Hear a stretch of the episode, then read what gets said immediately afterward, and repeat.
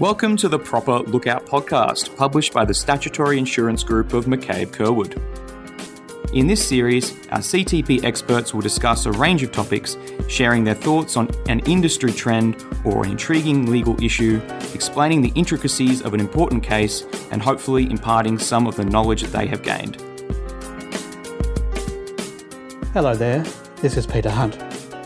In episode 39, my colleague Mandy Jaswell talked about section 3.39 of the Motor Accident Injuries Act, or MIA. That is the section which deals with how Part 3 of the Civil Liability Act, which deals with claims for mental harm, is applied to claims for statutory benefits under MIA. Now, that was one of the most popular episodes, and we've received a lot of positive feedback. Given that Section 3.39 is so fraught with uncertainty, we thought it deserved some further discussion. So here we go.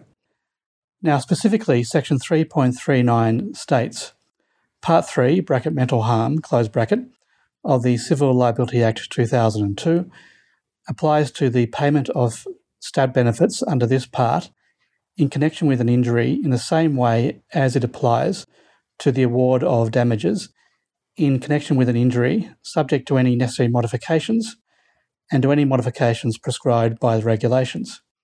The key words are subject to any necessary modifications. So, in general terms, the restrictions which can be found in Part 3 of the Civil Liability Act apply, as much as they can, to the stat benefits arena in the same way they apply in a claim for damages.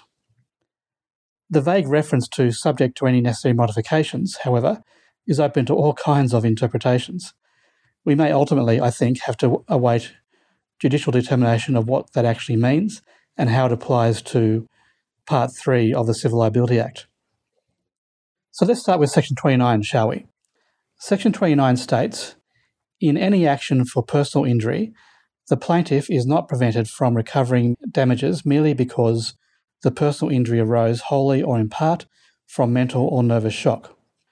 Whilst I stand to be corrected, I suggest that the necessary modifications called for by Section 3.39 would make Section 29 read something like this in any claim for stat benefits, the injured person is not prevented from recovering stat benefits merely because the personal injury arose wholly or in part from mental or nervous shock.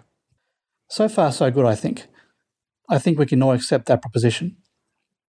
Moving to section 30, this is how I would rewrite subclause 2 with necessary modifications. The injured person is not entitled to recover stat benefits for pure mental harm unless A the injured person witnessed at the scene the victim being killed, injured, or put in peril, or B, the injured person is a close member of the family of the victim. Now, what constitutes a close family member is defined in section 30 bracket 5 close bracket of the Civil Liability Act. No modifications are warranted there. Listeners may recall that Mandy discussed how section 3.39 of MIA and clause 8 bracket 2 close bracket of the regulations modifies section 30 bracket 3 close bracket of the CLA. I won't go into detail but will instead go straight to the bottom line. If the primary victim was not at fault, then the injured person is entitled to stat benefits beyond 26 weeks, subject to appropriate verification. If the primary victim was mostly at fault for their injury, then the injured person's stat benefits will be terminated after 26 weeks. And if the primary victim was partially at fault, but not mostly at fault, then the injured person's stat benefits will be reduced by the extent of the primary victim's contrib neg beyond 26 weeks. In other words, the want of care exercised by the primary victim impacts the stat benefits which the witness or close family member can recover for their mental harm. If you want to hear more about the reasoning, please listen to Mandy's episode of this podcast series It's episode number 39. Section 30, bracket 4, could end up being a thorny little provision when applied to claims for stat benefits.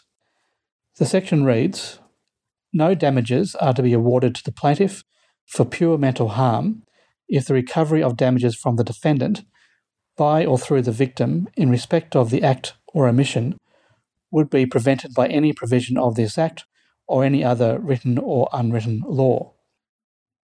Now, what necessary modifications are required to render that provision compatible to a no fault stat benefits scheme?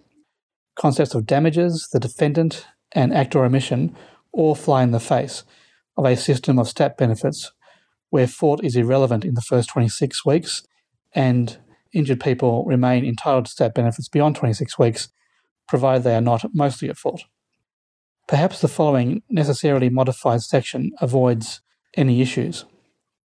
No stat benefits are to be paid to the injured person for pure mental harm if the payment of stat benefits by the relevant insurer, by or through the victim, in respect of the accident, would be prevented by any provision of this Act or any other written or unwritten law. Whether there are any provisions in the CLA or any unwritten law, read case law, is yet to be fully explored. That said, and as already canvassed, the requirement that the injured person either witness the accident or be a close family member of the primary victim is a provision of the CLA which prevents the injured person from recovering stat benefits. Another section of the CLA which prevents the recovery of stat benefits is Section 31 with the necessary modifications mandated by Section 3.39 of MIA, Section 31 of the CLA would read There is no liability to pay stat benefits for pure mental harm resulting from an accident unless the harm consists of a recognised psychiatric illness. All I have done there is change pay damages to pay stat benefits and substitute resulting from an accident for resulting from negligence. It's also worth highlighting that this prohibition is mirrored by the definition of minor injury in section 1.6 of MAIA. Subsection 3 provides that an injured person suffers a minor psychiatric or psychological injury if their injury does not amount to a recognised psychological or psychiatric injury. Importantly, however, Section 31, with necessary modifications, potentially prohibits an injured person from recovering any stat benefits at all, even in the first 26 weeks, if their injury does not amount to a recognised psychiatric illness. By contrast, of course, the minor injury test only prevents recovery of stat benefits beyond 26 weeks. The next provision is Section 32, which deals with the duty of care in claims for mental harm. Right off the bat, there is a problem which requires modification if it is going to be applied to a claim for stat benefits. In a no fault scheme, what is the relevance of a duty of care?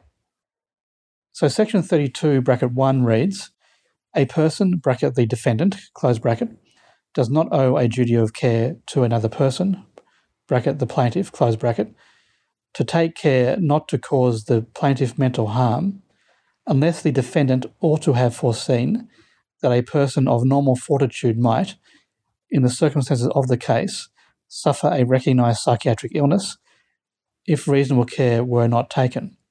Wow, how is that going to fit into a no fault stat benefits environment? In my view, modifications necessary to section 32 bracket 1 would result in the following rewrite. The relevant insurer is not liable to pay stat benefits to an injured person unless a person of normal fortitude might, in the circumstances of the accident, have suffered a recognised psychiatric illness. I recognise that this may be controversial. The purpose of Section 32 of the CLA, however, is to preclude damages being paid to a plaintiff who suffers a psychiatric illness. If a person of normal fortitude would not have suffered a psychiatric illness in the same circumstances. I think the modifications I have made result in the same outcome. It precludes stat benefits being paid to an injured person if a person of normal fortitude would not have suffered a psychiatric illness in the same circumstances. Well, folks, that concludes my discussion. I have created a document entitled Section 3.39 Necessary Modification Guidelines and included a link on our website. You should also find a link on the email notification you received alerting you to this podcast. Sorry that this episode has been a bit longer than usual, but I hope you enjoyed the discussion. If you have any feedback, I would, as always, be delighted to hear it. I should mention that as I was recording this podcast, a peregrine falcon landed on the windowsill outside my office and distracted me slightly. anyone who follows me on LinkedIn will know that this falcon is a good friend of myself and the firm. In any event, please tune in next week as we celebrate the 50th episode of the Proper Lookout podcast. Bye for now. Thank you for tuning in to this episode of the Proper Lookout podcast. We hope you enjoyed it. For more information on anything discussed, please contact Peter Hunt at peter.hunt at mccabecurwood.com.au or visit our website to see McCabe Curwood's full team of specialists.